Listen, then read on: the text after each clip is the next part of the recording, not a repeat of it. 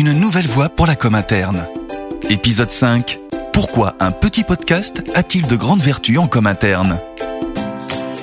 Bonjour, bonjour à tous. 100 millions de podcasts sont téléchargés chaque mois en France. C'est trois fois plus qu'il y a 18 mois. C'est une véritable explosion.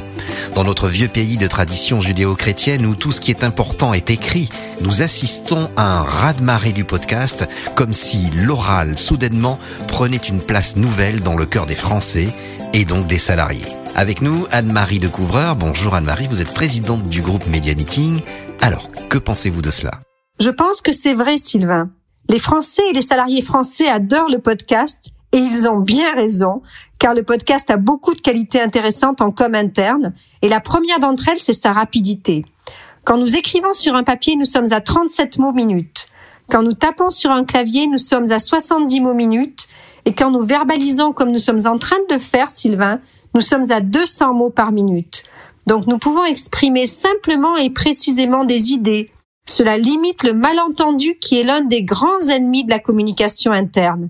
Le podcast, c'est rapide, précis et c'est très important dans la situation actuelle où il y a des sujets complexes à partager qui nécessitent de la précision.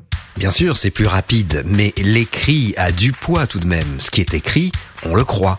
Eh bien non, Sylvain, ceci est une croyance erronée. La radio est plus crédible que l'écrit. Tous les gens de médias le savent. Nous avons une très bonne étude pour ça, c'est le sondage Télérama la Croix sur les médias qui sort chaque année et qui est encore sorti en janvier 2020.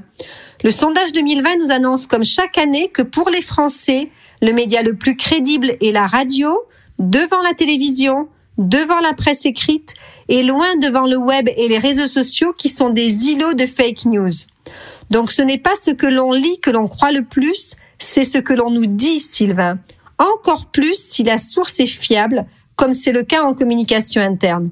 Et ça, vous savez, on le doit aux gens de radio. On le doit à des gens comme vous, Sylvain, qui ont délivré chaque matin depuis des dizaines d'années des informations qui étaient vérifiées. La radio a peu menti dans son histoire et la radio s'est peu trompée. C'est un média sobre qui a construit une vraie confiance avec les Français et c'est cette confiance dont le podcast profite aujourd'hui. Alors merci aux gens de radio et à ces générations de journalistes qui ont bien travaillé. L'audio est donc le média le plus crédible. Ça, effectivement, ça tord le coup aux idées reçues. Et est-ce que ça peut rassurer des dirigeants qui ont besoin de dire des choses difficiles en ce moment? Oui, je l'espère, Sylvain. Les dirigeants et les équipes de communication ont besoin d'un média crédible, mais il leur faut aussi d'autres qualités et le podcast en a une précieuse c'est ce que l'on appelle un média passif, c'est-à-dire un média d'accompagnement de l'activité, et ça c'est très important. Vous écoutez du podcast en faisant du sport, en vous déplaçant, en vous reposant, comme vous voulez et quand vous voulez. Pas besoin de regarder un écran ou un texte au risque de vous blesser. Le podcast est un média respectueux de vos libertés, et ça, dans un monde de plus en plus dynamique, c'est très important. Les salariés vont donc écouter ce qu'ils veulent, où ils veulent, mais ne vont-ils pas se sentir éloignés de leur entreprise du coup? Non, pas du tout. C'est l'autre magie du podcast, c'est que l'absence d'image renforce l'imaginaire individuel et densifie le lien locuteur-auditeur. Si je ne vous vois pas, Sylvain, je vous imagine et mon imagination fait le reste. Ma projection mentale vous valorise et renforce mon lien à vous. En fait, moins je vous vois, et plus je me sens proche de vous. Une proximité nouvelle se crée, c'est très intéressant en com interne.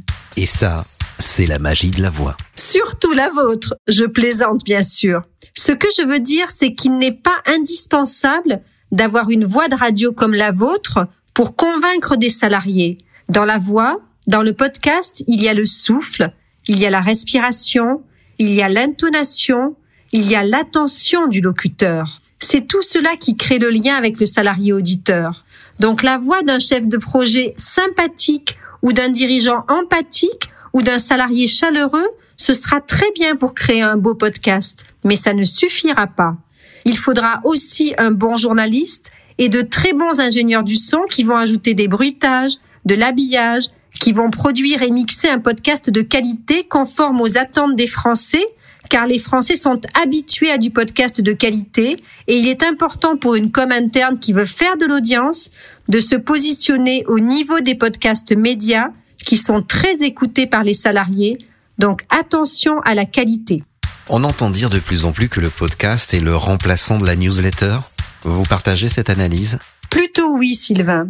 Le podcast entre dans la vague actuelle d'oralisation du monde avec le web vocal, les SMS vocaux, les WhatsApp vocaux. C'est un média d'info et de partage très efficace, rapide, précis, crédible, libre, chaleureux et humain.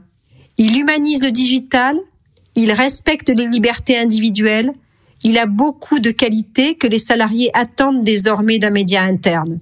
C'est un concurrent très sérieux pour les newsletters. Et si vous me le permettez, Anne-Marie, je compléterai cette liste de vertus en disant que le podcast se fabrique à distance, ce qui est essentiel, tout particulièrement en ce moment, que c'est aussi le média vert par excellence et qu'il est économique. Ce n'est peut-être pas un hasard si les podcasts internes se multiplient en ce moment. Merci beaucoup Anne-Marie, à bientôt, merci à tous, rendez-vous très vite pour notre prochain talk et prenez soin de vous.